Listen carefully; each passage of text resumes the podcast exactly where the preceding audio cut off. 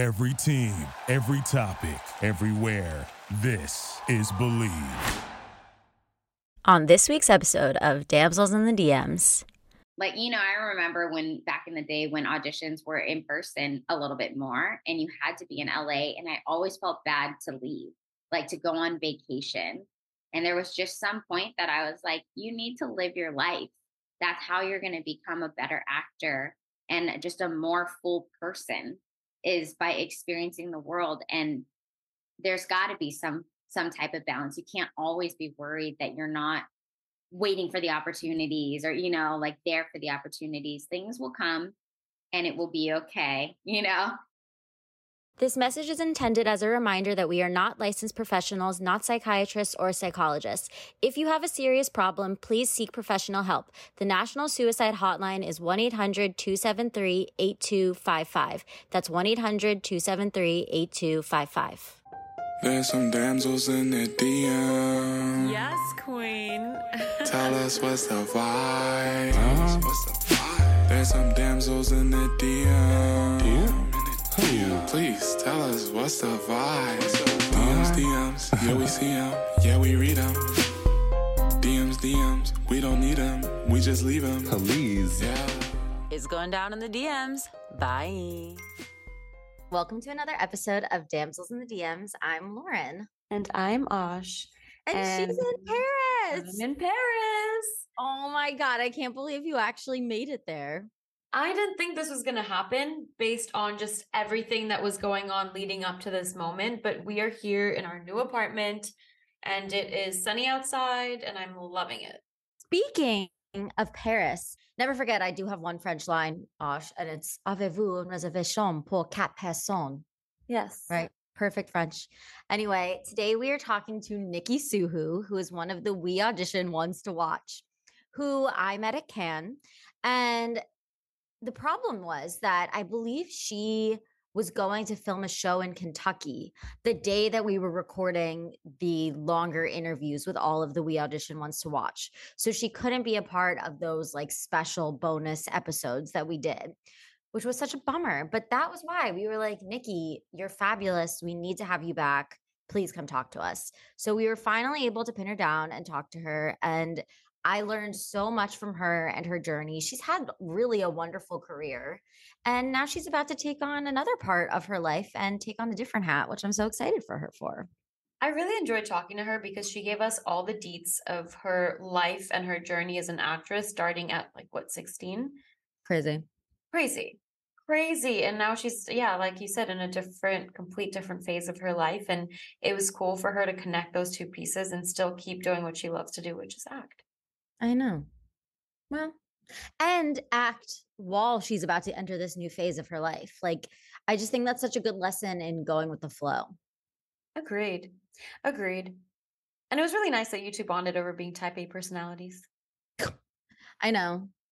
I'm like faux type A. Some things are type A, some things aren't. I'm I'm an AB. Yeah.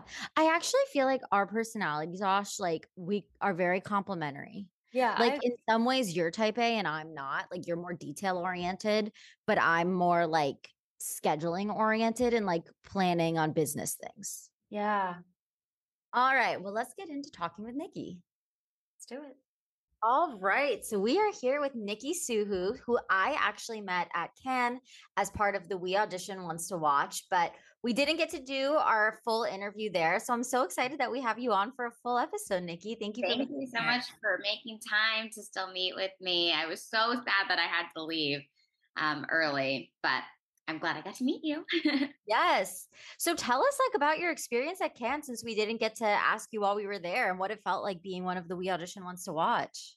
I mean, it was honestly such a dream experience. I have never been to Cannes before, um, the city, let alone the event, you know.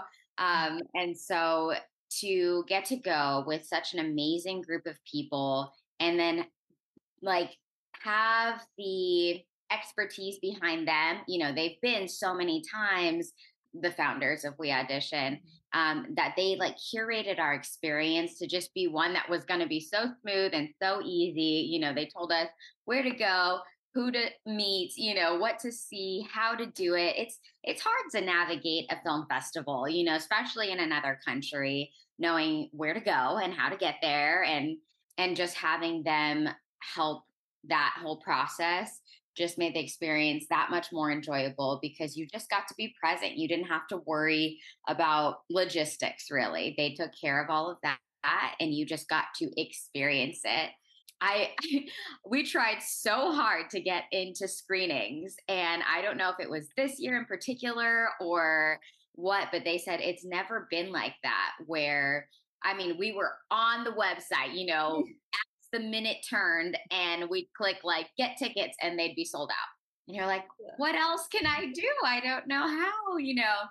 So even though uh, we didn't really see any films that were playing through the festival, we did get to see some offshoot films that um, you know people in the area were presenting their documentaries and we we got to go to some really cool events meet some really cool people that way as well but at the end of the day, it, it was mainly about getting to meet the people and the creators of their projects because a lot of these projects you'll be able to see after yeah. the fact, you know? Um, Definitely. Um, but yeah, it was it was an awesome experience, nonstop.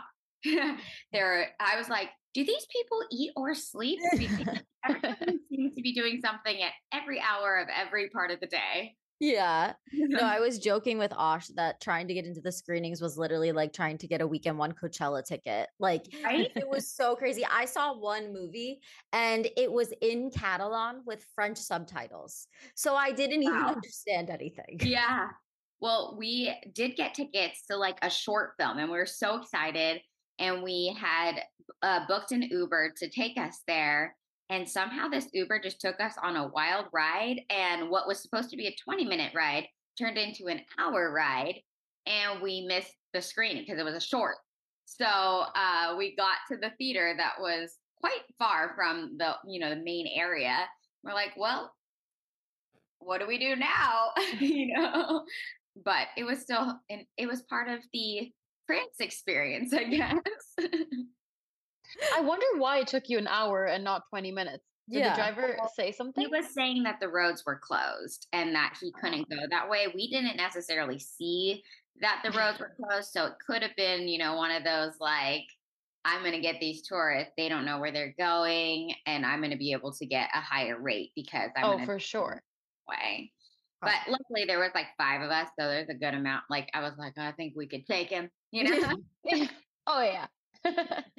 So, Nikki, for our listeners, can you just tell us where you're from, a little bit about you, what you do, where you're located, and yeah, just a bit about your journey into being an actor?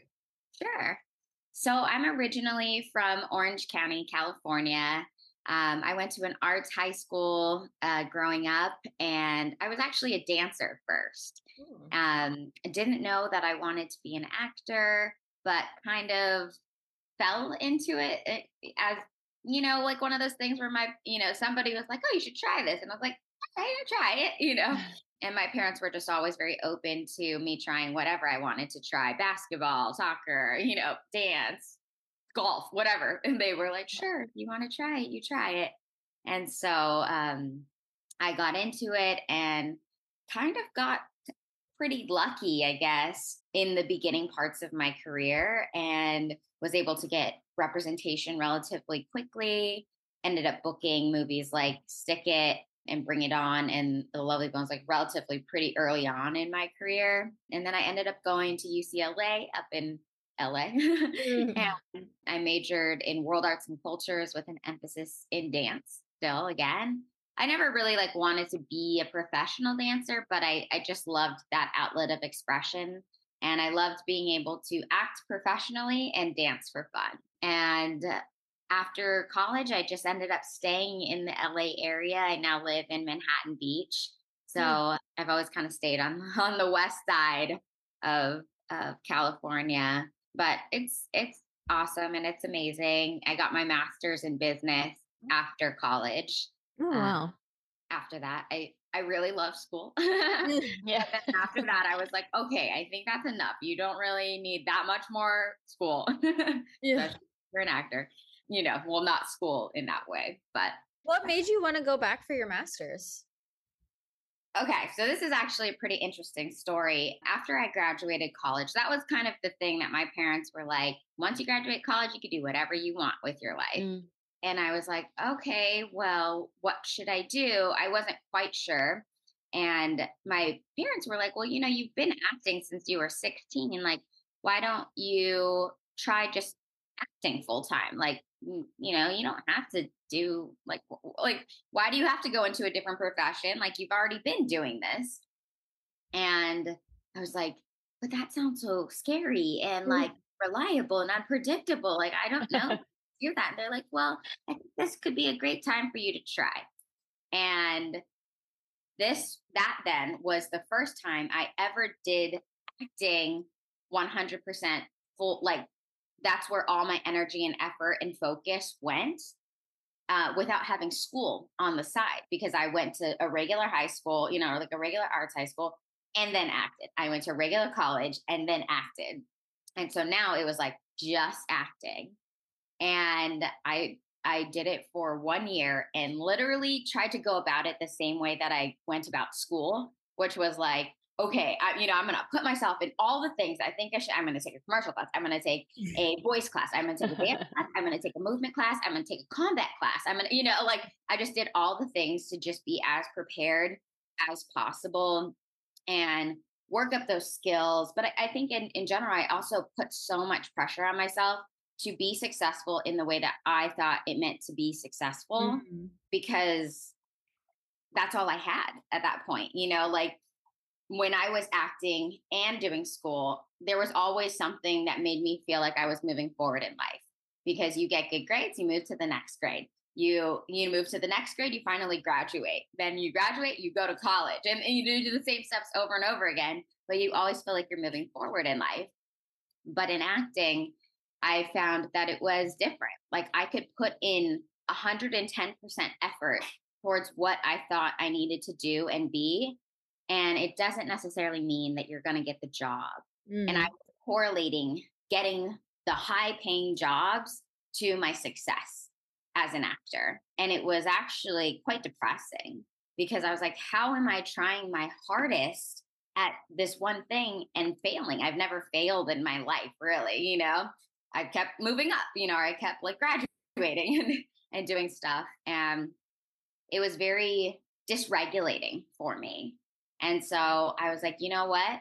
I think I need to put myself back into structure so I can kind mm. of feel grounded again. And mm. so going to going back to school was what kind of made me feel safe. I was like, I can continue to act. I did a part time program, so I only went to school at night so I could act during the day. And then I could still feel like I was progressing forward because, of course, I'd end up graduating. Then I'd have a master's in business.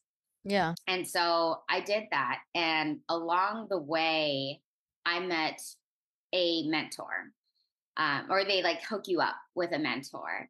And she happened to be a life coach. Like, you know, sometimes you can get mentors and they're like CEOs of companies or they work in finance or they're the CFO or the COO, you know, but she happened to be essentially the CEO of a life coaching business of her own. And so her sessions with me were always just life coaching sessions, not like, this is how you make a business plan and this, you know. And um, she actually ended up helping me view acting differently because I think the way that I had seen it was that I had no control over my life and my outcome. And it scared me because I was like, I can't do this as my living forever if I want to get married and have a family and be able to support, you know, my my adulthood life Yeah. if if I can't if I try my hardest and it doesn't mean I'm going to get the jobs that I want to get. Um and so she kind of coached me through that and ended up helping me put less pressure on myself about booking the jobs and seeing it uh more you know just like enjoying the journey of being an actor and as they say you know like the industry can smell desperation and so she helped me kind of create a life for myself where acting was not what I was relying on for my definition of success, essentially. And then once I kind of embraced being an actor, and I was like, wait a second, you're right. Cause she was like, why do you want to find some other job when you seemingly have a pretty good life? You know, like when I tell her about my day to day and how happy it makes me, I'm gonna be like, oh, you know, I wake up, I I go to yoga, then I might go to the farmers market, then I'll do some then I'll, you know, do some auditions and then I get to take my dog to the park, or, you know, like whatever. She's like, sounds like a pretty good life. And you've been able to support yourself and you've been able to live the life that is very free that a lot of people want to have. You just think that you're doing it wrong, you know? And I was like, hmm, wait, you're right. Maybe this is okay. And I happened to like also be surrounding myself with a lot of people at the time uh, who were in entertainment because I think you know graduating from UCLA, almost everybody goes into a job. You know, mm-hmm. like they get a job and then they do that job and they make a lot of money doing that job. But I found that when I then surrounded myself with surrounded myself with um, more entertainment people or people that were essentially doing contractor like jobs like like what I was essentially doing they found ways to not be so dependent on one source of income. And they learned to you know have those multiple streams and to do this and to be open to doing that and not needing to just be this or just be that you know? They're like no you just be all the things that you like to be. And then that's a good life. And i was like oh, wait, I can do that? I didn't know that that was a thing, you know, like I thought I had to pick a thing because I was like, do I go into marketing or do I be an actor? But it's like, no, you can be an actor and you could do other things too. Yeah. Yeah. And, and it sort of sounds like for you that you saw success when you weren't weighing acting as heavily in your life when you were young. Yes. Yes. And so essentially, once she shifted my mindset or I guess once I shifted my mindset in general, like between the people I was surrounding myself with, and then her helping me see that it was going to be that there was good in pursuing this career for the lifestyle that I wanted to live in the future. Because she's like, you know, when you book your TV shows now, you get residuals for that for pretty much the rest of your life. So then you will have the freedom that you're looking for in the future um, for the work that you choose to do now. Whereas most other jobs don't give you that, yeah. um, especially in corporate. And so, as I was like, well, wait, you're right. This is good. I should pursue this. Um, yeah, I don't know. Like uh, it just it clicked, and then once I just realized that I can do it, and and it made me feel good about being an actor, and I wasn't desperate for it. It was like, no, this is this is a gift. Like this is a blessing to be able to do what I love to do. And there there is no pressure. I'm going to be okay. There's so many things I can do in this industry that I love to do. There there's always there's abundance of of stuff, you know, mm. that I'll I'll be good. And and so, then it has been that way. So after you had these sessions with her with your mentor, what what did you do what did you end up doing? Because did you end up fully full time pursuing acting or did you pursue other things as well as acting? I actually pursued a couple other things that kind of could tie back in to acting. So um i you know i i started focusing on different parts of my career in in essence. So it's like I, I got a little bit more into voiceover acting and then I also signed with a fitness model agency mm-hmm. where I was doing like I, I, got to do one of those uh, beach body series, you know, where you you work out with like you know the instructor. Yeah, it was called 645, and it was cool. I was like, this is three months of work where I'm getting paid to work out. You know, like I'm like this is freaking amazing. um, but, you know, all those people are also within entertainment. And so it was like kind of keeping me in the world. I, I started a, a philanthropic project called Pass the Tag. And it was basically like a bracelet company um, meant to create a ripple effect of kindness because people I used to wear a whole bunch of bracelets all the time, and people would always ask me about them. And then I would just give one to them from my wrist. And they always just thought that was like so special and so kind. And I was like, wow, that's such a small, easy act of kindness that probably like made their day just slightly happier. And if you can do that, I feel like they might do something nice for somebody else, even if it meant opening the door for somebody because they had a happy experience, they will pass on a happy experience.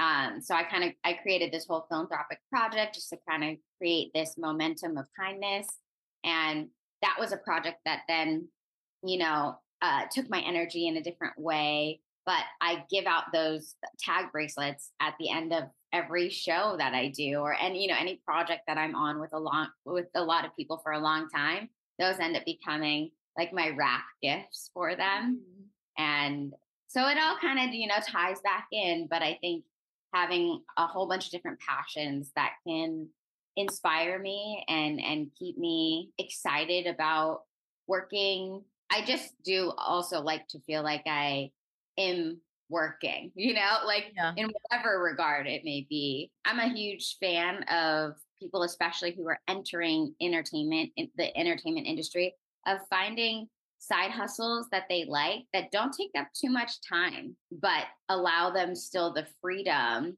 to make their own schedule and go on those auditions and go to classes. Because I know a lot of people move, especially to LA, and they're like, well, I need money. Like, I, I can't not do something. And like, there's so many side gigs yeah. that you can do that you can still focus mainly on your career and then just do these little side things so that you can survive or you can feel like you're you know bringing in income because that abundance i feel like helps create more abundance you know as yeah. you make money more money comes I feel like we're very similar, Nikki, because I'm also in grad school right now. And I feel like we both kind of approach the industry with a type A mindset, um, mm-hmm. um, which I think is like, you know, people always say to me, like, it's a creative career. Like, how do you treat it so much like a business? But I agree with you that it kind of gives me sanity thinking about it like a business. Um, and I've had funny experiences on set when people have approached me about thinking it like a business because you know some actors like bump up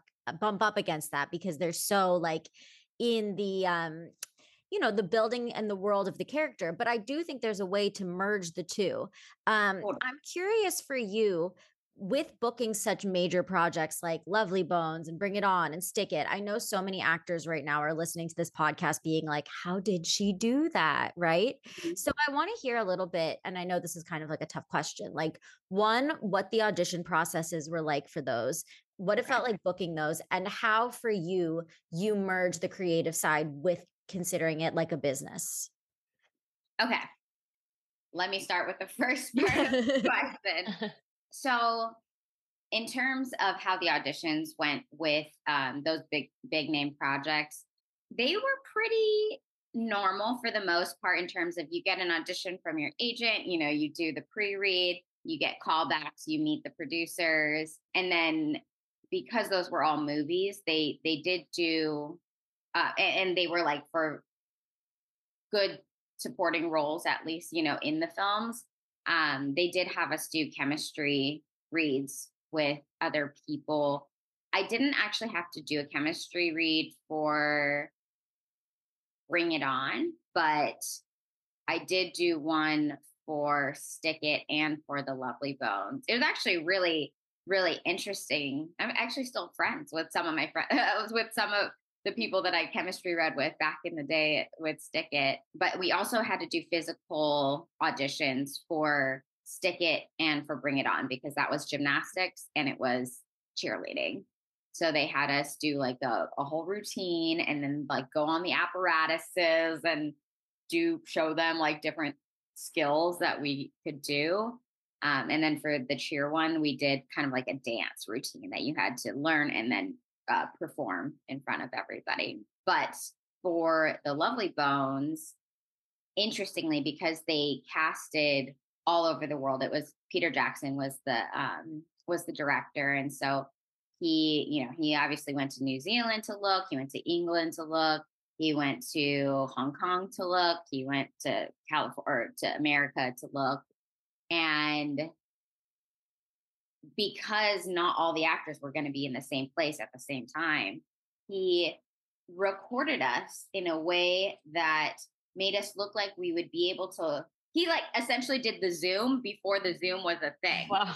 You know, had us speaking, like looking off to the side so that it looked like we were looking at each other when he split screened us and put us next to each other. Oh, So wow. You could see a chemistry, what it could potentially look like. But yeah, th- those were kind of the audition processes. Uh, it was some of them, you know, quicker than others. Like obviously the Bring It On one, like I just did the, I I think yeah, I think I did the callback, and then from there I basically booked the job.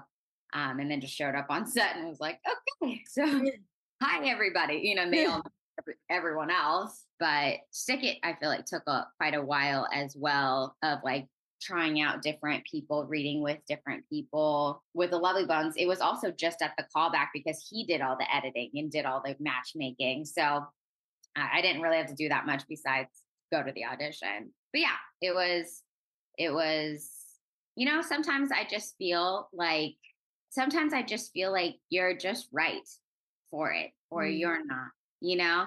And one story that I tell a lot of newcomers or or like I, I coach on the side, like I coach people who want to get into the entertainment industry.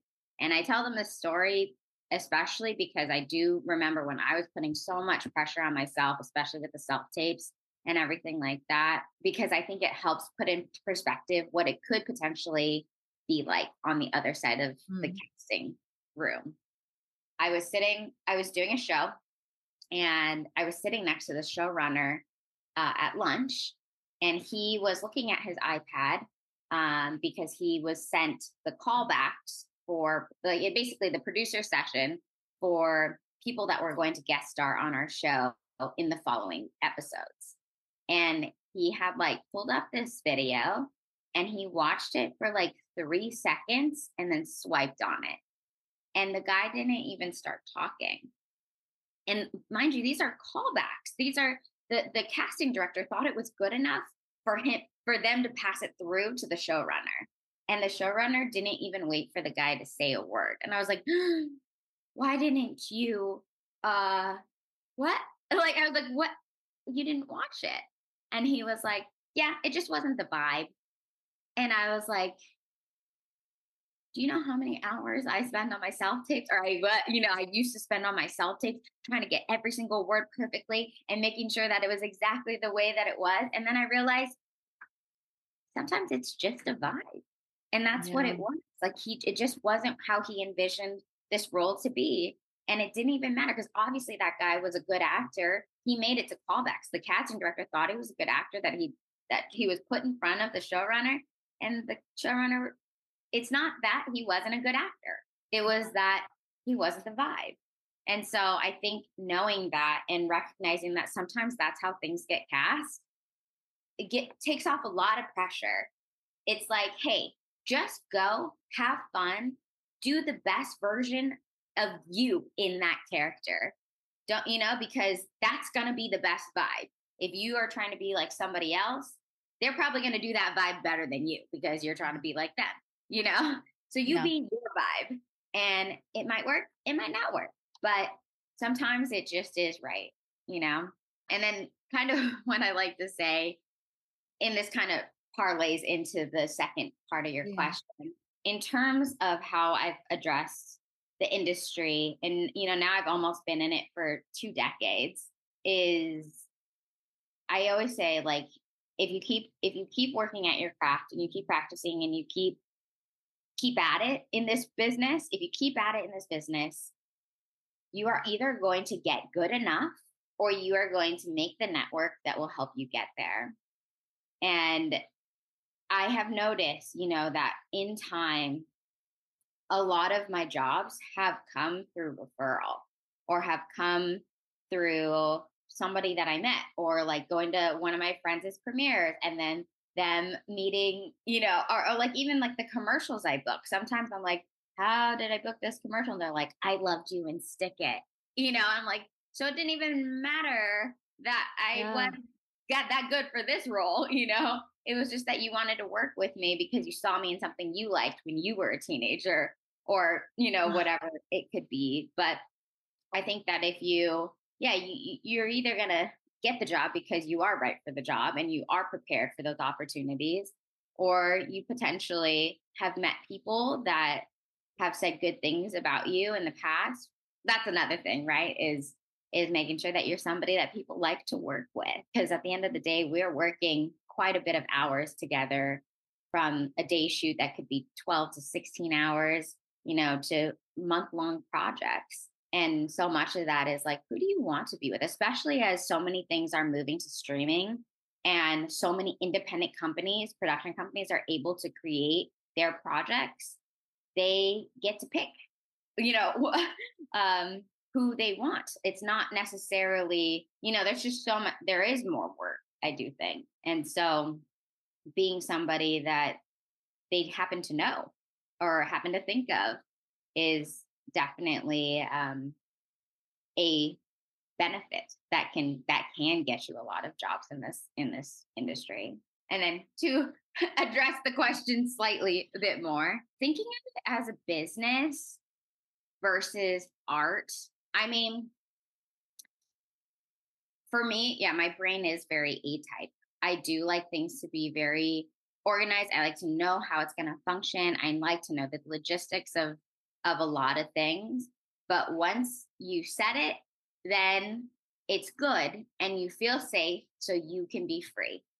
Mm. And that's the whole point of being an A-type person is you you put plans in place so that you can feel good about what you when you get there, you know, and then you can just enjoy it. I do feel like it's it's kind of a lifestyle more so than a job. You know, it's something that I think if you choose to do it, to be successful at it, it has to be something that you kind of always want to be doing. You you know, if you look at it as like, oh God, I gotta, I got these three auditions I have to do. You know, I'm like, you're lucky you have those three auditions. You get yeah, to play. Yeah. You get to be a nurse, then you get to be a soccer player, then you In get to be economy. right. You know, like and it's fun. That I think Yeah. I doing auditions are fun. And when it gets to the point that it, it becomes too much like work, you're not gonna have the right vibe. So I almost think don't do it. You know, like don't don't go into it when your head is in that space of like, I need to do work and I need to get it done because it's not about getting it done at that time. It's about playing at that time. So you have to set up your life so that especially as a as an artist, yes. when you're not given any structure, you need to set or I need to set for myself. I need Yeah. to set up my life in a structured way to then give me the freedom to have the time and energy to have fun. Yeah. What was your experience like being on set for Bring It On and Lovely Bones and Stick It?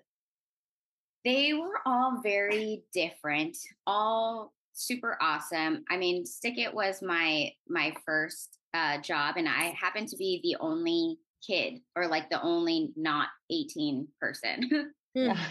um, and so I was actually in a junior in high school, so I still had to go to school, like like during the workday. You, if as a kid actor, you have to do school for like Yeah. four hours or something for each workday, and so I'd be like doing AP Chem with this set teacher, you know, and then go back and like shoot my scenes for the 10 hours that I was allowed to work. And I, like, luckily, like everybody was so sweet and so nice to me, but it, it was different because I was the only kid, you know, Yeah. like to have that experience. Uh, I remember they would all get to like go out at night and they would go do stuff. I don't know, but my, my mom was with me on set every single day, you know, and then I'd go home because my mom would drive me home, you know, that, that's what it was like. But I loved having my my family and my parents there for that experience, especially it being like my first one. I, it helped me feel very safe and supported.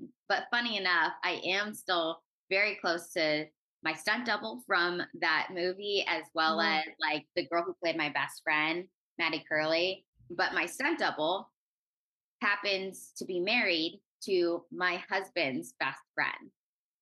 So yeah, I know.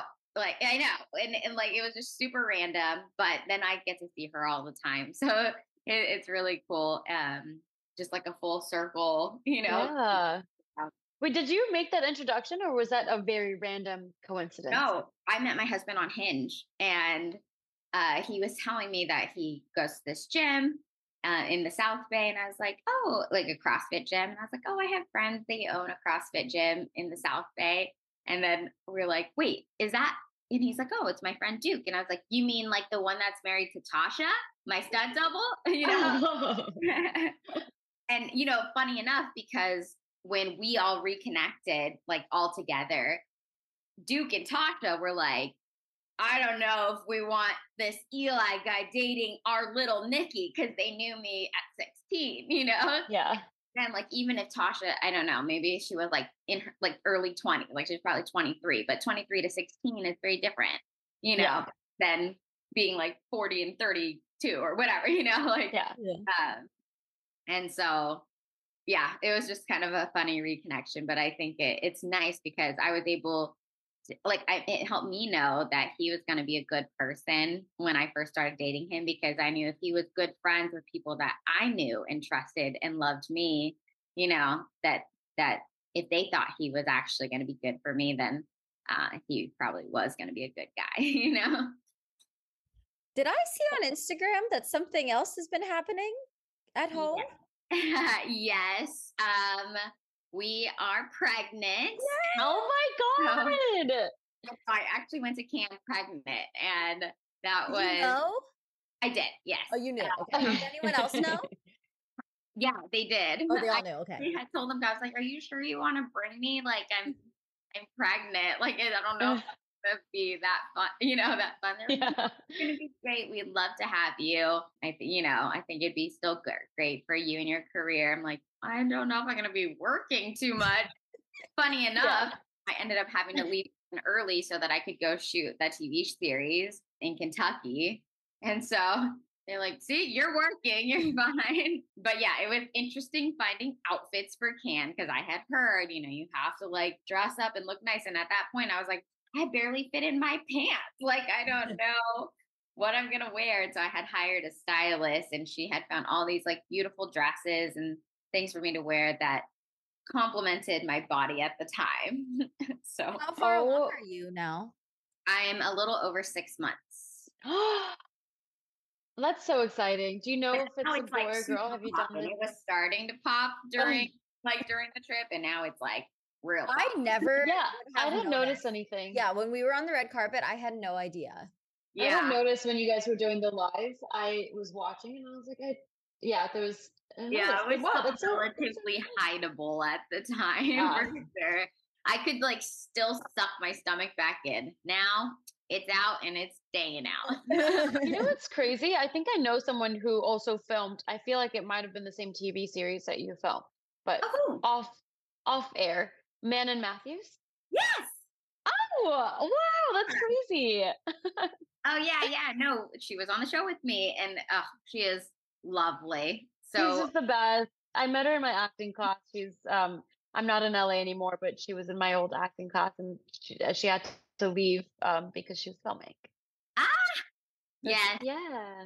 Oh, it was it was that was such a wonderful experience to go to. I mean, the time shift was weird to go from France to Kentucky, then back home. Then I flew out the following week to Oklahoma to shoot a commercial.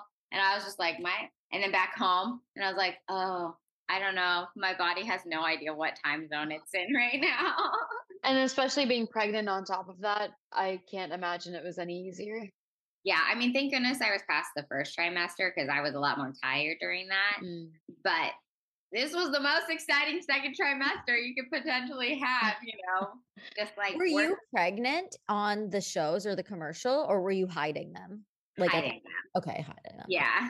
Actually, during the show, I ended up having to have like a second fitting because what I originally like what were my costumes or my outfits, they they were like not starting to like they, she was like i don't think you're gonna fit this by the time we get to this Mhm. episode because we saw we shot all eight episodes and i was like yeah so And when you did the casting for um this show, was it before the strike or during the strikes?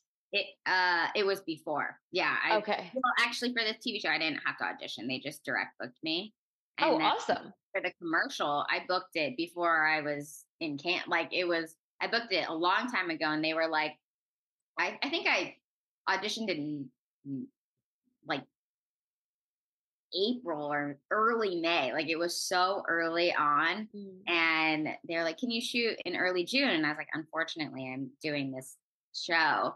And then I was like, "Yep, lost a job because you know that's just how it works." And they were like, "Well, we actually can also shoot these dates, which were right after the show." And I was like, "All right, let's do it." you know? So it Wow. worked. My belly at the time, like when I auditioned, I was wearing my normal clothes, and then by the time I like shot, I could not wear those same clothes. So Were you pregnant when you did the audition? I must, yeah, I must have been. Oh, yeah. you just didn't know if you didn't. yeah. Wow. and is And- this your first kid? Yeah. Yes. That's so exciting. Yeah. So Yeah. it seems that things have still been busy for you, even with the strikes. Yeah. I mean, uh, who knows now? Because those were all jobs that kind of happened pretty early on, or like I didn't have to audition for them, you know? I, I don't know what it's going to be like because I finished all the jobs now that I had already on like slated. And then also my stomach is, is bulging.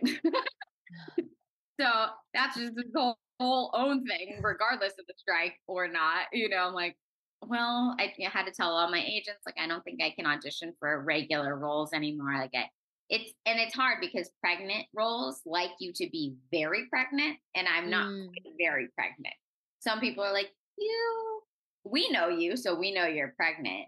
But like, if you're not wearing something that makes you look extra pregnant, you can easily still just look like you ate a big burrito Mm. you know so Yeah. it's not quite i'm like in a weird stage at the moment so you know i plan to just focus on on my other things like uh, do my voiceovers social media type stuff make cool content around what it's like in this stage of my life I, yeah i think it'll be fun i'm not worried i think It's sort of a great time to have a baby, actually. Like when the industry Yeah. is kind of on this like break period.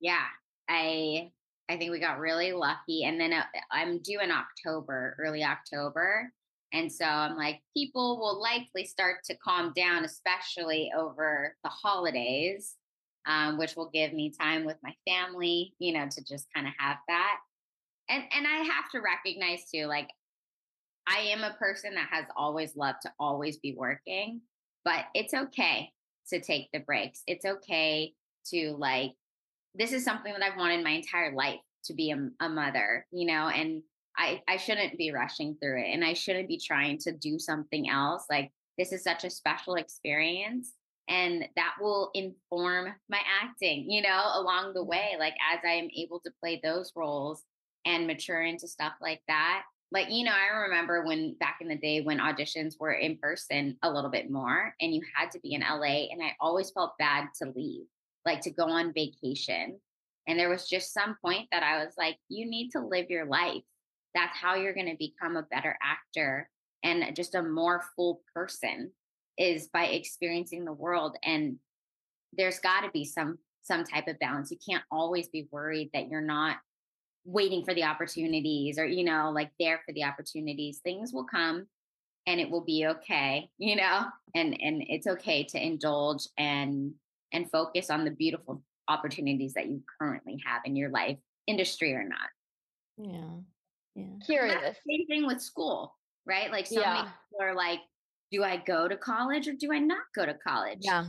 Like, well, what do you want? You know, first of all, and also, do you have to choose?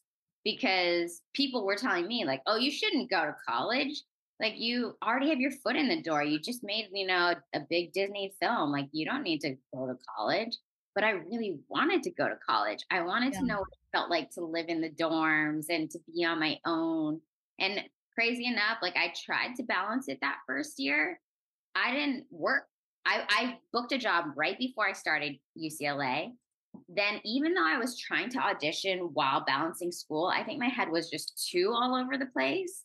And I didn't book anything until right after I, I finished my first year. Then I worked that summer. And then I like found I, I, ended up working throughout the years, like as I was doing school, and, and it balanced out a little bit more. But I, I, do think it was just honestly in my heart and in my soul so important to me to experience living in the dorms for that first year and experiencing college. Mm-hmm. That even though I tried to balance it, it didn't even work. So it was like, just do what you want to do, you know, and live those experiences. It's okay. The industry will be here and that's what I noticed even when I told my reps, because I was a little nervous telling them, like, uh, you know, I'm gonna not, I'm not gonna be able to work. Like, I don't think I can do these auditions that are shooting in October, you know. Um, and they're like, hey, the industry will always be here. Like, you enjoy being pregnant. This is such a special gift. And I'm like, thank you for being such lovely reps. That made me feel so good about about saying that because I feel like there are some, you know, that probably be like, oh, we got to drop you. Like, you're not working, you're not helping us. But I have ones that, you know, have been there for my life. I mean, my manager has been with me since I've been in college. And wow. He's, oh, wow. he's like been with me through so many life events and has mm. always been very supportive of it. Like, yeah, you do that. You do what you want to do. It'll be okay. You know? So. I'm curious because you said that you are a type A person. Going through this like change with your pregnancy and then also still being on set a bunch, do you have a morning routine or healthy habits that you feel like I need to do this to be the best version of myself? Yeah, I mean, uh, something that I use all the time that is very helpful for me. Well, I do meditate in the morning. I think that's a great way to start the day, uh, just in a positive, you know, focused, focusing my intention on how I want my day to mm-hmm. go and be. But I use a passion planner. Mm. Wait, I'll, I'll, get it for you. oh, oh pretty. It's a passion planner. Um, they have a lot of different covers, but oh, it's very hard to show you. Okay, well, basically, it's just like um, I I like to call it like a manifesting goals planner essentially. Like it's not just like you write down what you need to do, but every month you kind of reflect back on like how how did the last month go? What am I look like? What do I want to do for this coming month? What do I want to focus on? And and everything is kind of broken down into you being intentional about your mm-hmm. life and where you're going and making sure that you're creating actionable steps to get yourself there and then holding yourself accountable for for those steps I think that's very helpful for anybody in a, especially in a, in a lifestyle that is very open ended and you get to create it for yourself. I, I think that creates a lot of structure for me is to mm. be able to be like, okay, this is this month's focus. Here's all the steps that I think it'll take to make this thing happen. And here's all the due dates for me doing these steps. Like by this time, I'm going to have this step one done. And by this time I'm gonna have step two done. And and then you look back and you see like, did I do it? You know, how did I do? Uh, why didn't I do it? it? How can I make it better this coming month? Or is that a goal that still is meaningful to me? Do I want to switch my focus to something else? Mm, um, yeah. So it's just like setting some good intentions. Um, I think that that's very helpful in terms of productivity and yeah. work uh, my husband made this setup at my house so that I basically have a walking treadmill desk. And I don't know if you know what that is like, but basically it allows you to walk while you work. And oh. for me, it is just so much more productive because I don't really like to sit and do pretty much anything, but to be able to slightly be moving, you don't have to walk fast. You don't have to run. Like people are like, how do you do that at the same time? I'm like, I'm not really walking that fast. I'm just like yeah. kind of moving. But because I'm not stagnant, I can focus. Like actually my brain focuses so much better um, on the task at hand because when I sit, then I'm like, oh, maybe I'll check my phone. Oh, like what's this? Oh, there like I literally my brain just goes all over the place. But that little bit of physical movement actually helps my brain focus. Um, That's so awesome. I I love that. I feel like you're still it's a good way to still get some movement in and activity in and that does stimulate you. Um Oh, I I do actually want to try those. Yeah, I've convinced so many friends to create treadmill desk setups. And Yeah. like, yeah, if I don't get 20,000 steps in in the day, I don't feel like it was a day, you know? Like they're walking a good five miles just by working. And I just love feel that. so much better. It raises your natural energy level in general because, yeah, you're just, you know, you're keeping Yeah. up with Lauren, I think this is a perfect opportunity and moment to get into the DM of the week question. Yes, I completely agree. So, Nikki, our DM of the week asks Do you ever experience imposter syndrome and how do you overcome it? Yes. I mean, sometimes I I can feel that way even within my own group of friends because I just think they're so phenomenal. And I'm like, why are they friend? You know, like Oh. uh, or just like I, I like look at them and they've created like multi-million dollar companies or they, you know, they have like made their own films and one at like Sundance or you know, just like they've done such amazing things. I'm like, do like have I done things like that? And then usually how I overcome those types of feelings is recognizing or you know like I'll be I'll be asked to like speak on panels or um to attend events as like the celebrity guest or whatever and I'll be like, "Well, I don't feel like I've done that many like really popular projects lately. Like why, you know, like why are they asking me?" But then I I always try to remind myself that like what you attract to you is meant for you. Like you deserve that. You deserve to be there. Those people have chosen to be around you because there's something about you that it that is attractive to them. And so you must be bringing some sort of value to the group or to the situation.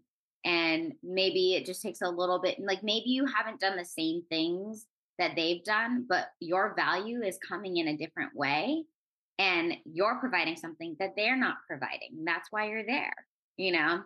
Uh, whether it be like in your friend group, like me being the one that connects everybody to that, that connected everyone together, that brought a whole bunch of really special and amazing and successful people that have achieved a lot, bringing them all together and saying, Hey, I've curated essentially a group of really great people um, that you can learn from, you know, and I maybe, you know, like maybe, I don't know, whatever it could be, or even even your own perspective, like coming from a Chinese American background, or you know, uh, like that is something that people have not experienced themselves. So you're Yeah. bringing that, or whatever. Yeah. There's there always is something, and and just to try to remember that you likely deserve it, you know, and and if you believe that you deserve it, then everyone can believe because you were already there. If you got the opportunity, you were meant to be there. It's just like auditions, right? Some people are like, why did I get this audition? It's not like me at all. Like it's not in my wheelhouse. And I'm like, because that casting director believed that you could pull it off. Yeah. So, or they j- they just wanted to see you. Either way, Yeah. it, they Yeah. either wanted to give you an opportunity to be in front of that person, that that that showrunner, or they actually thought that you could pull off this job. Either way, do your best job. Take the opportunity, make the most of it, because you don't know what's going to come. Like there have been so many stories I've heard in the years of people that have gotten jobs in in such random ways that I'm like, yeah, you didn't know that that was going to be the case. Like for example, one of my one of my good friends, he was on a TV show and no, he has like on two TV shows. Those got canceled. There was another pilot that was coming out and he was and he was like, "I'm perfect for this role." His agents couldn't get him in the room. They would not audition him. Casting was like, "No, don't see it. Don't see it. I don't think it's him." He still was doing commercial auditions and auditioned for a, a director for a commercial, and the director goes, "Hey, I think you would be good for this show that I'm doing. Can you like can you audition for it?" It was the show he was trying to get in on. Wow.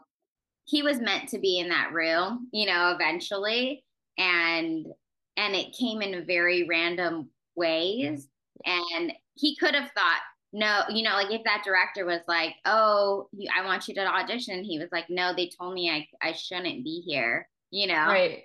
But he was still given that opportunity, and so I'm glad that he took it because he was meant to be there. He booked the role, and it's just like if you end up getting there, you know, like if the opportunity comes to you, it was meant for you. For sure. I think everything happens for a reason. And in this industry, we just have to have a lot of patience and trust that, you know, like everything is have is happening the way it is. And we, there's nothing that we can really manipulate except for our talent that will, you know, contribute to how everything else goes. Yeah.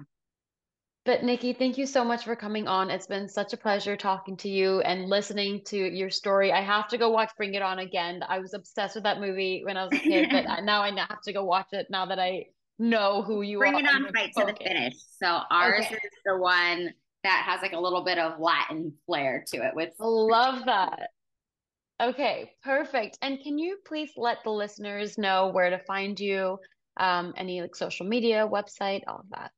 Yeah, so pretty much all my handles are at Nikki SooHoo, N I K K I S O O H O O. That's also my website, nikkisoohoo.com. And yeah, you can DM me. Like I'm pretty responsive on stuff like that. Um, my my email is just info.nikkisoohoo at gmail.com. It's also on my Instagram, like my email. So Awesome. All right, everybody. Well, it's been another episode of Damsels in the DMs.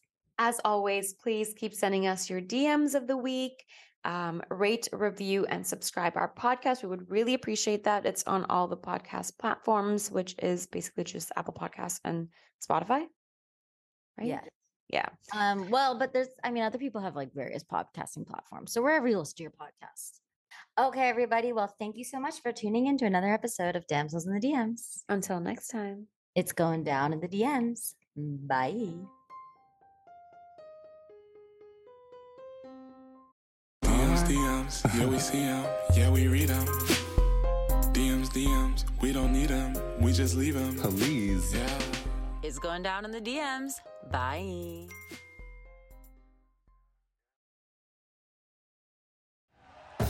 Thank you for listening to Bleav. You can show support to your host by subscribing to the show and giving us a five star rating on your preferred platform. Check us out at Bleav.com and search for B L E A V on YouTube. You know, when you're listening to a true crime story that has an unbelievable plot twist that makes you stop in your tracks? That's what our podcast, People Are the Worst, brings you with each episode. I'm Rachel. And I'm Rebecca. We're identical twins who love true crime cases that make you say, didn't see that coming, and we hate the people responsible for them. Listen to People Are the Worst now on Apple, Spotify, or wherever you get your podcasts.